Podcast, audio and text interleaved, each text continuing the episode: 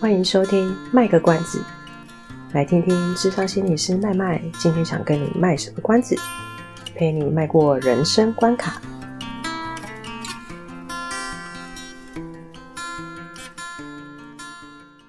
各位听众，大家好，我是麦麦。大家好，我是阿猫。欢迎收听卖个关子。今天妈妈要继续帮我们上课，不知道大家喜不喜欢这样子的上课的感觉呢？上一集大家可能觉得哦，好硬哦，这是什么东西呀、啊？然后我们只讲了一个概念，叫做全有全无，跟我跟钻石一样硬吧？上一集我们也讲到，就是偶像出现瑕疵的时候，我们可能会有四个原因而成为没有办法再支持、继续支持这个偶像的原因。那上一集就专门一直在讲那个全有全无的概念嘛？对，所以希望今天这一集我们可以把。呃，另外三种也讲完，但是我自己也觉得另外三种其实大家好理解啦。嗯，对，就是第一个就是价值观的冲突，第二个就是投射，第三个就是那个人就是衰嘛，成为一个 成为一个戴罪羔羊这样子。嗯嗯，对，价值观的投射其实我觉得应该是蛮好理解的，就是真的这个人的行为踩到我的底线，跟自己的信念相违背。嗯，哎，可是我想看我自己的例子，嗯。哎，我自己好像有什么，我好像没有什么公众人物，他真的踩到我的底线，那我就不支持他了。嗯，我觉得是会不会有一个想法是，就是能够允许犯错的这个部分啊？因为人都会犯错的啊，他不是圣，就是如果我们并不是把，就像你不是把你的偶像当做是一个圣人的模式去看待的话，就比较不会觉得说他就应该是完美无瑕，完全不会。不会说错话，不会做错事，可是难免人还是会吧。你你这么讲，我想到一件事情了。如果今天这个偶像，对我来讲的话，如果今天这个偶像，今天比如说发生一些社会新闻，可是那个东西可能还没有踩到我的价值观底线。嗯哼，假设啦哈，还没踩到，但我确实也觉得那件事情对我来讲观感不好。那我可能会因为什么事情，这个是我没有写在草稿里面的，但我可能会因为什么事情去影响我对这个人的。形象是要维持还是要降低？我会看在他的危机处理方式。嗯。哦，对，这个真的蛮重要的。嗯，突然想到，像最近大家比较知道的那个羚羊配，羚羊配有什么不妥的地方吗？我觉得那妥不妥，就是有点看个人价值观或者是大家个人的观感。就因为他们之前不是说，就是他们想要代言嘛，然后好像就是一卡通，呃，台北的悠游卡，后来好像就是找他们有有他们的。图像上去，结果是对土地银行就是有点生气，说：“呃，你你们去代言怎么？我是你的公司，可是我却是看报纸才知道哦，因为他们其实是有受雇于土地银行，啊，土地银行是官股嘛，所以他算是公有点公务员的身份，所以他要去兼差或是额外的那个，其实是需要往上呈报的。那那那件事情其实有闹了一阵子，呃，现在是已经和平落幕了啦，就是终于有稍微收尾下来。嗯”那我我对他们其实坦白说，我并没有他们拿到金牌，我其实是很开心，因为毕竟就是拿到金牌，为国争光。对对对对对。那我我觉得，我觉得他们去代言，对我来讲也是很合理的事情，因为他们就是确实大家知名度也增加，我觉得很多厂商找想找他们代言是很合理的事情。嗯嗯。但他们是成为偶像，我是觉得我倒还不至于啊。对，可是我是会说危机处理方式，就是我觉得这件事情的，一开始其实。我会觉得经纪公司跟他们的处理的动作有点慢了一些，慢了一些，就是经纪公司其实很后来才出来道歉，没有在第一时间出来这样子。对，所以那那件事情其实已经有有闹闹了一阵子，然后我在网络上看到的，呃，看到的部分是有一些人就也确实因为这样子本来是支持他们的，还蛮喜欢他们的，但是因为发生这件事情之后，嗯、他们就觉得形象很不好。那当然，这不是因为价值观的冲突啦，就是说可能这是一个观感的关系。可是像我个人的话，我就会觉得，哎，那你们的危机处理其实是有一点点不是那么的立即，就是说你没有在第一时间去降低你的伤害性。嗯嗯，嘿，所以他后面就变成说，我在网络上看到的评论是很多人就因为这样变得不太支持他们。嗯，所以就是有负面新闻，但是在危机处理的这个部分，其实是很。它其实也是蛮重要的关键，对不对？对对，这是我们刚刚真的讲的时候额外讲。那像我也想到那个什么义美食品啊，嗯，大家应该对义美食品观感超好，对不对？就是想都会讲说，只要是义美的，我就觉得品质就是 OK。嗯嗯。可是你仔细去查，对，你仔细去查，义美并不是没有出事，并不是没有出事过。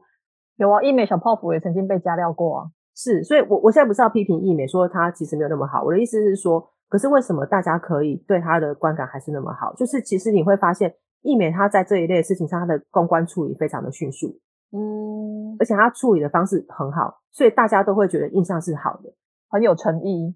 对，假设今天他就在那边拖拖拉拉的，一直说啊，这不是我们故意的啦，什么什么的。但我觉得易美现在不会像现在还有那么高的支持度，所以我觉得危机处理的方式其实也是很重要的。嗯嗯，真的对对。如果说这个东西可能显然已经是一个，因为比较倒霉是他们这些艺人或什么公众人物，他们就是大家都知道的人，所以他们其实一发生什么样的事情都很容易就是几乎都藏藏不住啦。对，而且还很容易被放大来看，这样子。对对对对对。那像我就会觉得说，哎，你你在外面私生活怎样，那是你自己的事情。可是如果像酒驾，或者是像呃特权，比如说这样说，哎，你知道我是谁谁谁吗？你敢开我单子这一类的，你是谁？就讲我随便乱举例啊，就像这种可能社会观感，就可能真的真的会觉得不太喜欢的。那我觉得，但就是你要想办法赶快用你的。呃，危机处理，你的公关运用好了公关能力去把这件事情，呃，降低你的伤害性。那我觉得，其实大多数的民众看到你在第一时间就去处理这个东西的时候，其实对他的名誉的那个损损害度，其实还是会没那么高的。大家还是会觉得是可以止，还可以止血，对不对？对对对对，我觉得他顶多就会损失一点点血而已啦。嗯，那掉粉可能也较比较不会啊。我为什么要讲掉粉？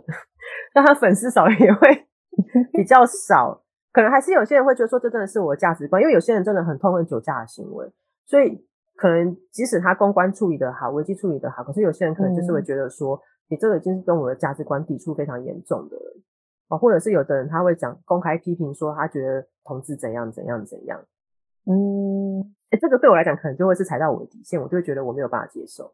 如果他这么不尊重不一样的其他族群的人，对，嗯嗯，对，这这个就是我的底线。但是好像很少艺人讲这类的话，所以我倒很很少因为说有踩到我的底线而让我觉得我不再支持他的那一种公众人物。嗯嗯嗯，但我因为价值观的冲突是比较明显的，但是我就讲最直白的，最直白的，就是我一直也不太想在节目碰的东西，政治立场不同。哦，这个真的。怎么变都变不完，是。可是对我来讲，我会把它归类说，这就是一个价值观的冲突，所以就很容易会因为这样子，呃，从一个支持某一个偶像变成说我完全是反对他的，不支持他的这样子。投射的话，我觉得就是一个酸葡萄心理的概念，就是一个不好的东西。吃不到倒吐葡萄皮吗？也、欸、不是这样子、欸，哎、欸，是吗？不是吧？吃不到葡萄说葡萄酸吧？什么不是？你那个是绕口令吧？拍水拍水，这个是绕口令，不一样的东西。就是酸葡萄心理，就觉得吃不到葡萄说葡萄酸啊！你看啊，他自己在那边当一个偶像，还真不爱惜羽毛，什么什么什么的。可是我觉得这也比较不像是偶像会说的话，这比较不像，这比较不像是粉丝会说的话。那粉丝会怎么说？我觉得粉丝比较不会酸葡萄心理吧？真的吗？哦，你说非呃，如果是粉丝的话，基本上会想办法可能合理，或者是帮他解释，对，帮他合理化。不是粉丝，或者是可能是对立的话，可能就会才会有酸葡萄心理，对啊之类的。哦，投射，然后就就觉得说，哎，他就是做了一个我很不喜欢的行为，所以这个人就是我就开始不支持他了，这样子。嗯嗯，他可能做那个行为，并不见得。并不见得是一个多多让社会大众会不好的、不喜欢的东西，就是不见得违法，也不见得就是伤害到谁。嗯，他可能就只是，嗯，会像上一集讲，不喜欢吃香菇。哎、欸，投射，我想想看，呃，我我对什么样的例子比较会像是投射？酸葡萄心理？对啊，突然想不到、欸，哎。好吧，先这样子吧，不专业讲解。我没有要求自己要一百分，所以我要做到八十分就好了。我们今天回来讲那个出气筒。哎、欸，大家，所以你其实在在让大家练习，对不对？好乳房跟坏乳房的一种练习。对，我现在，我刚刚就是一个坏乳房，所以大家，我接下来做好乳房哦。我还是 同一个我。但刚刚刚那真的，我一时之间想不出来什么例子啊。只是那时候在写剧本的时候，我会想说，其实有的时候那个开始就是觉得偶像不好，就有一个投射，其实也是有一点，就是有那个那个感觉。但抱歉，我一时之间没有讲到例子，所以我们先顺着下来讲我们可以讲的东西。就这个出气筒跟戴罪羔羊，可是这个我也觉得比较不会像是粉丝会做的事情。嗯嗯，我觉得除非说他真的发生的是踩到我底线的事情，对，比如说酒驾这一类的，这个这个应该真的是会很踩到我的底线。所以其实就是违法或者是伦理道德之类的。对啊，脚踏 N 条船啊，嗯，右拐。右拐自己，呃，我不知道吴亦凡的事情是真的还是假的，可是他的那个陈述的东西，确实也是我在我自己个人的伦理道德，我不是很能接受的事情。嗯，嘿，就是利用自己是偶像，然后就是把自己的粉丝跟他们发生一些性行为的关系，这个，嗯，他非常善用自己公众人物的资源啊。是，如如果说我是他的粉丝，这个我真的会俩狗，我会觉得。呃，你有点我有一点让我觉得，身为你的粉丝，我会觉得，就像那个大师兄讲的，我其实那么信任你，可是你你做的事情好像是在利用我的信任，然后让我去花钱买你的东西，或者是买你的周边或者什么之类的，就是被骗的感觉。嗯，对。那对不是他的粉丝的人来讲，可能他就会成为一个出气筒或戴罪羔羊。那这个比较容易发生在，比如说。当社会有一些啊，我们啊，这个可以举一个例子。现在大家可能会比较有感的是，呃，嗯、正好我昨天听到一个新闻，但是我不知道是真的还是假的。什么新闻？就是刚好昨天我呃，麦麦的妈妈，就是我妈，麦妈，对，跟我讲一件事情。她说王力宏，这应该是她很少数知道的那个明星，你知道，她很少知道的。她就说，哎、欸，王力宏。他从美国回来，应该要其实隔离十四天加七天自主健康管理，结果被、嗯、被人家拍到说他在自主管理期间跑去人家家里吃饭没有戴口罩这件事情。嗯，对，然后有的人可能就因为现在疫情是很紧张的东西，因为坦白说，台湾一直是到今年的五月的疫情才是比较陷入一个相对于比较焦灼的情况，嗯、那大家都会一直很担心。这个疫情会再扩大嘛？因为现在大家好不容易就是已经有稍微压下来了，对，虽然还还是有确诊，但是它其实还是压到已经是尽量都在个位数以下，诶，就是十十以下的那个确诊数。嗯，所以大家其实被疫情搞得很焦虑，工作生活，然后特别是那种饮餐饮业的人都会受到影响。结果他就自主自主健康健康管理期间，他还跑去跟人家吃饭，没有戴口罩。嗯，但有些。有一些他对于疫情本来就很紧张的人，他可能就会特别觉得说：“你怎么可以这样子？你会成为防疫破口啊！”对，我们这么努力的在这边乖乖的遵守这些规定，其实像之前的那个三加十一会让大家那么生气，其实也是有点类似的道理。嗯、大家就会觉得说：“呃，当然我先不去论政策的对错啦，我是站在一个我是一个一般一般民众的想法，就会觉得说，我们也体谅你们因为工作的特殊的需要。”所以你们要三加十一或九加几，我们都可以体谅，因为可能你们有你们的机师的一些呃特殊的一个工作安排的部分。那、嗯、为什么有些民众会那么生气？他就会觉得说，我这么努力的在这边不能出去，然后没就是这么忍耐，对我这么忍，那你凭什么？你凭什么？你凭什么这样子？对我刚刚 故意就是加强这个东西，真的，其实很多人他心里的想法就是这样。嗯、当确诊者他不是他不是公众人物，可是他今天有点倒霉，是我们现在在疫情底下。成为一个确诊者，有个代号之后，他有点类似一个半公众人物了。嗯，对对，大家都会去追。像他之前那个埃及爸爸也是啊，是。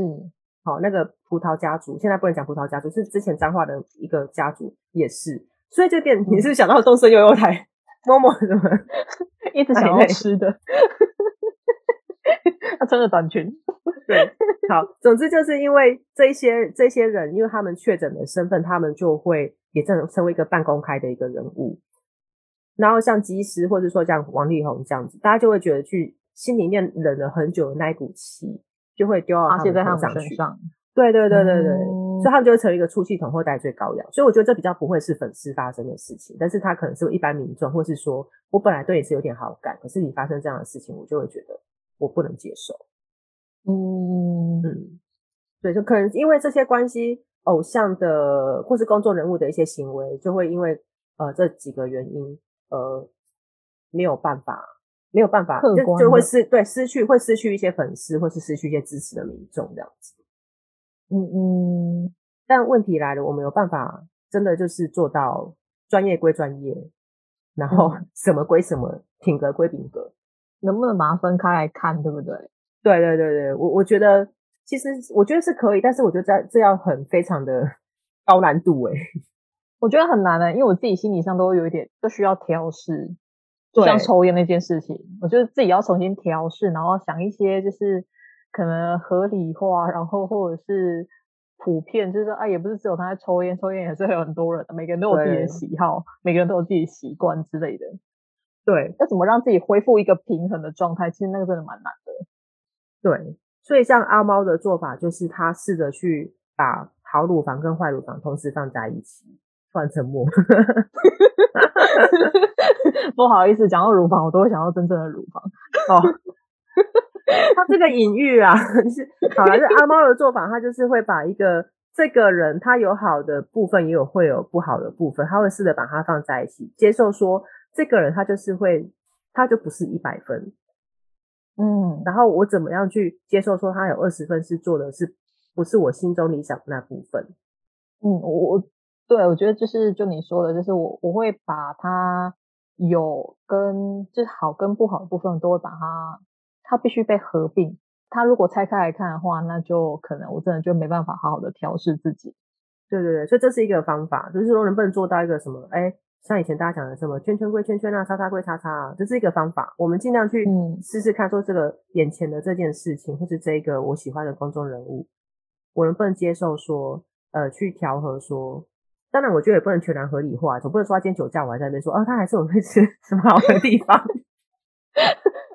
我觉得就是因为，因为当他就是可能因为真的没有什么好报的嘛，所以我就想说，哦，他会抽烟，然后我就会想说。但是除除了这件事以外，他去做的那些，就是他做的那些善事，或是他为这他贡献一己之力去做的那些事情，那些事情确实都还是存在着啊。对，并不会因为他抽烟就就被燃烧掉了嘛。是，对，所以我们试着去把这两个东西接受，说这个人同时会有一些我喜欢的特质跟不好不喜欢的特质。放在一起，嗯，那可能就比较不会因为这样子去落入一个全有全无的概念，就是说啊，今天我的偶像或者某个我欣赏的人，他即使是身边的人也是一样，不会说因为今天我身边我本来想要跟这个人试着考虑说成为一个另一半长期交往的对象，就他因为一抽烟他就啊，这之类的。那但抽烟是我的底线，我个人无法接受这件事情。顺便澄清一下，但是说每个人他自己会去调整这个东西，这就是其中一个方法。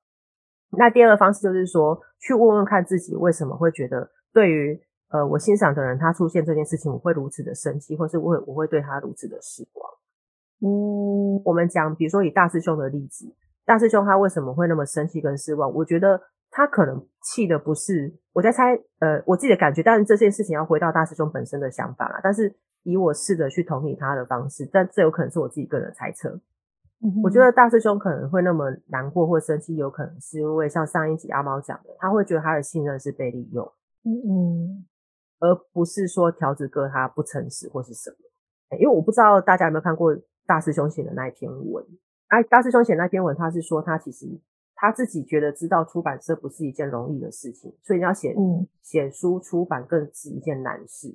那他他如果觉得他自己喜欢的书，他觉得这个作者他很喜欢或什么，他有想要支持的话，他的工作并不是说赚很多钱，他不是那种他自己形容的啦，他不是一个很很有钱的人，所以他可能会用什么方式表示呢？他可能会用说我自己赞助我买十本，然后我还在我的粉丝专业上面要举办一个什么抽奖活动啊什么的啊，然后就买来送给他自己的他自己的粉丝或那一些呃忠实的读者。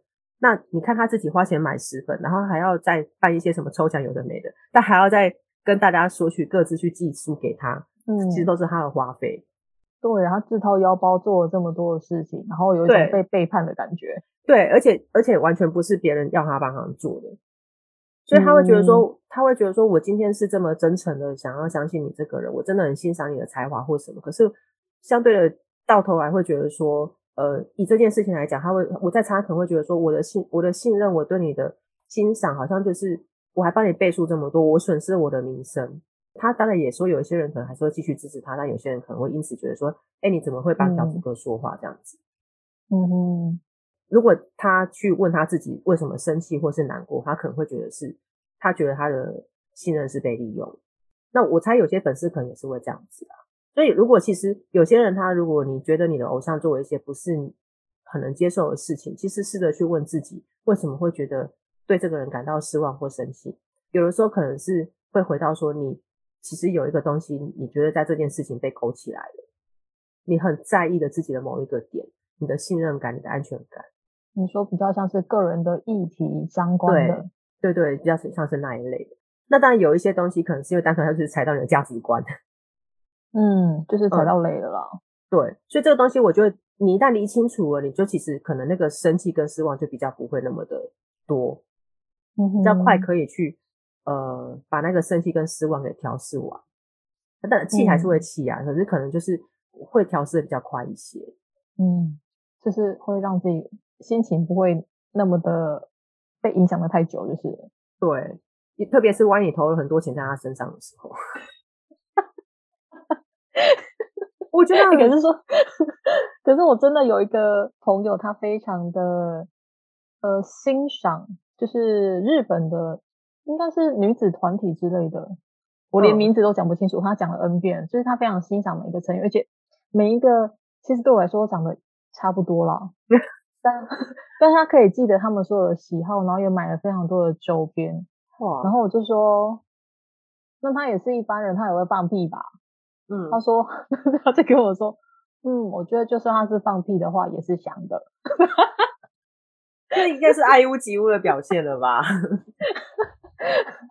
就是我觉得，就是还是会有人支持到这样子程度，然后能够去呃自己能够去包装任何可能不利于 他的偶像的一些就是相关的资讯。我觉得我觉得也是 OK 啊，对啊，他如果活得开心，我觉得倒也还不错。对啊，他很乐在其中啊，而且他完全不会因为我讲任何话而而有影响。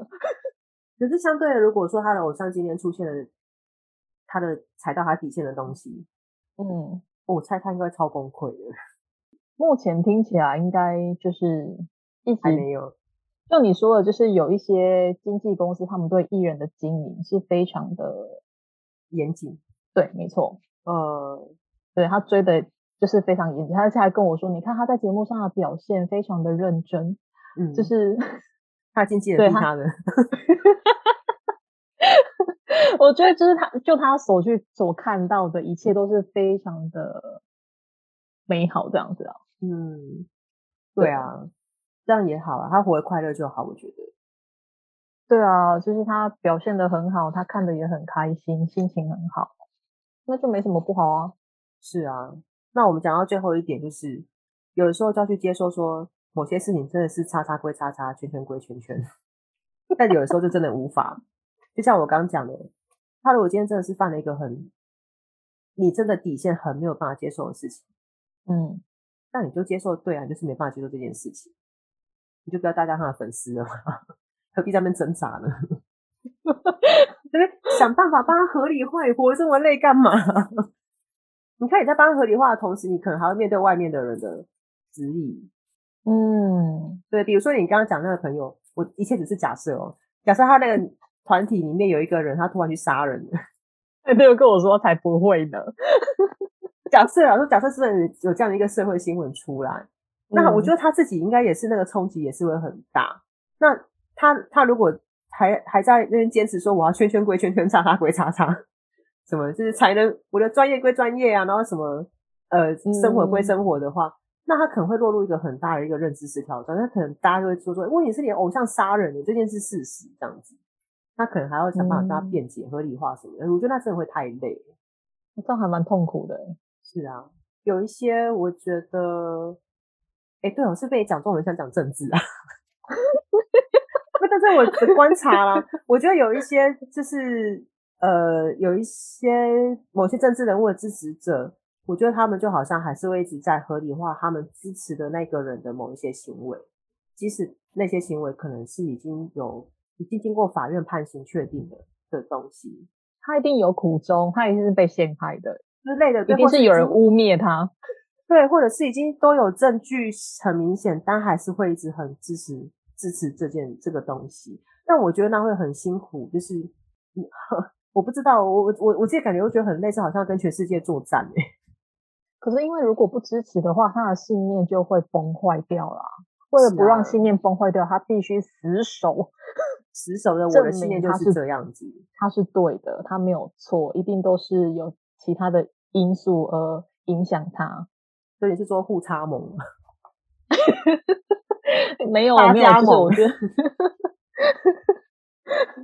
就是我我没，我觉得就像是可能有些父母对于自己的孩子也非常的认为自己孩子绝对不会，不会那么坏，没有那么坏，因为一旦他承认了，是不是他势必就就会还有一个部分是，哎，那是不是我真的没有把他教孩子教好之类的，对。对，我觉得那个都会再进一步去伤到自己嘛。嗯、那为了保护自己，嗯、我觉得那种保护机制，呃，就是它还是有存在的一个必要性，就是要证明说我的选择是对的，我没有看错人，对，我没有教错小孩，我没有选错方法教他，对，一定都是别人的问题，嘿。所以怪别人，一定是别人叫他去打人，他才会打人。对，不然我孩子那么乖，怎么会？但但就你说的，真的很辛苦啊！你要巩固那一个快要破掉的盘子，一直把它就是像马戏团特技一样，马戏团特技一样，把它就是捧的好好的这样子。但那那其实大概都已经差不多了。是，所以有时候我觉得。如果像阿妈这样讲，我我我确实觉得那需要很大的勇气才能够去承认说，好，确实他是没有办法分那么开的。他就是我的、嗯、呃，我的孩子在外面就是确实会有一些状况，他要怎么去调试说，并不代表是我教法，并不代表我没教好，而是可能现在这个方法不适合我的孩子。对，能不能把它分开来看，对不对？对对对，这真的很难。所以有时候我会觉得，嗯，适时的去承认说，现在这个方式就是确实不适合我们，我们需要换另一条路走。嗯，可以少痛苦几年呐、啊，对呀、啊，就是去面对、处理跟放下，真的真的。但因为大家都不用遇到这种状况，我觉得人生就是都会一直遇到这样的状况啊。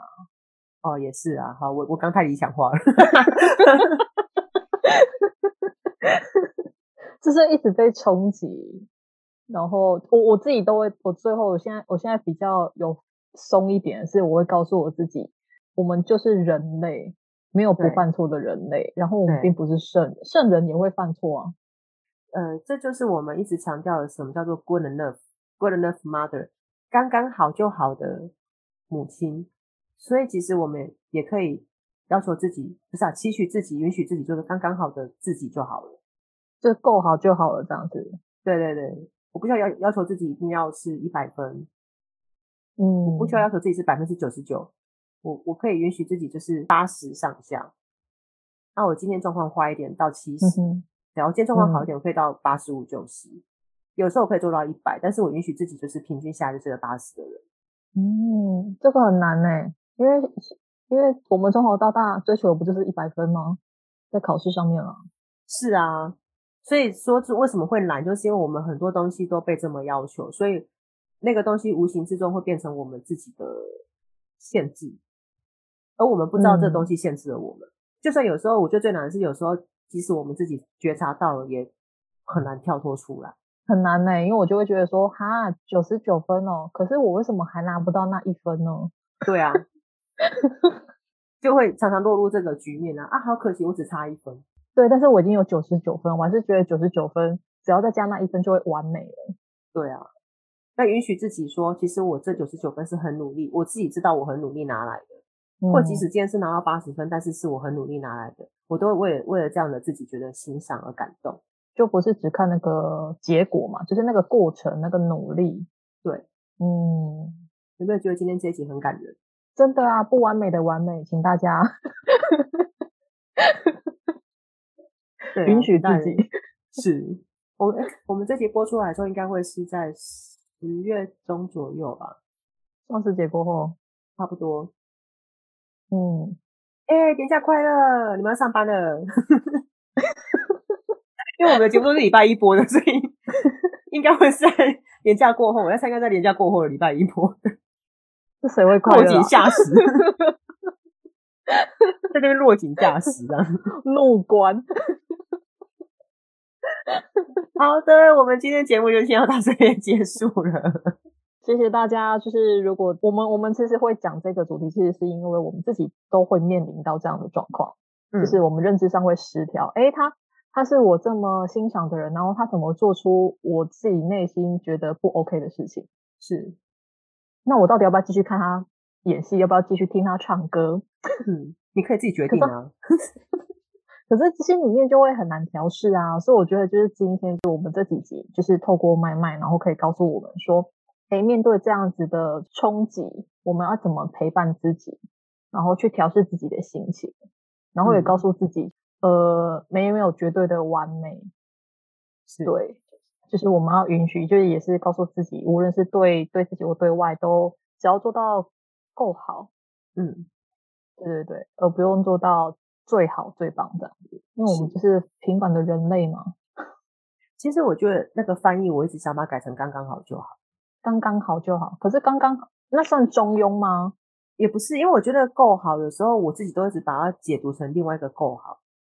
哦，懂你的意思。可是你用刚刚好，对，你用英文讲，就不会有这个误会。可是翻成中文讲够好就好，我就常常都会觉得说，你要到底要有多好才叫够好？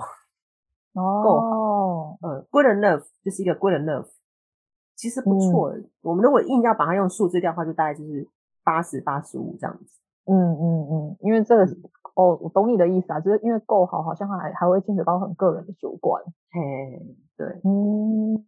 所以我们就来当一个，我们来练习当刚刚好的人，够好就好的刚好的人，很棒。好啦，谢谢大家今天的收听，谢谢，拜拜，下次再会喽，拜拜。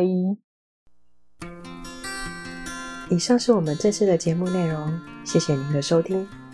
如果您喜欢我们的节目的话，欢迎订阅我们的节目，或是到粉丝专业。路上有个心理师，追踪暗赞。若您对节目有任何的想法，欢迎留言让我们知道。下次再见，拜拜。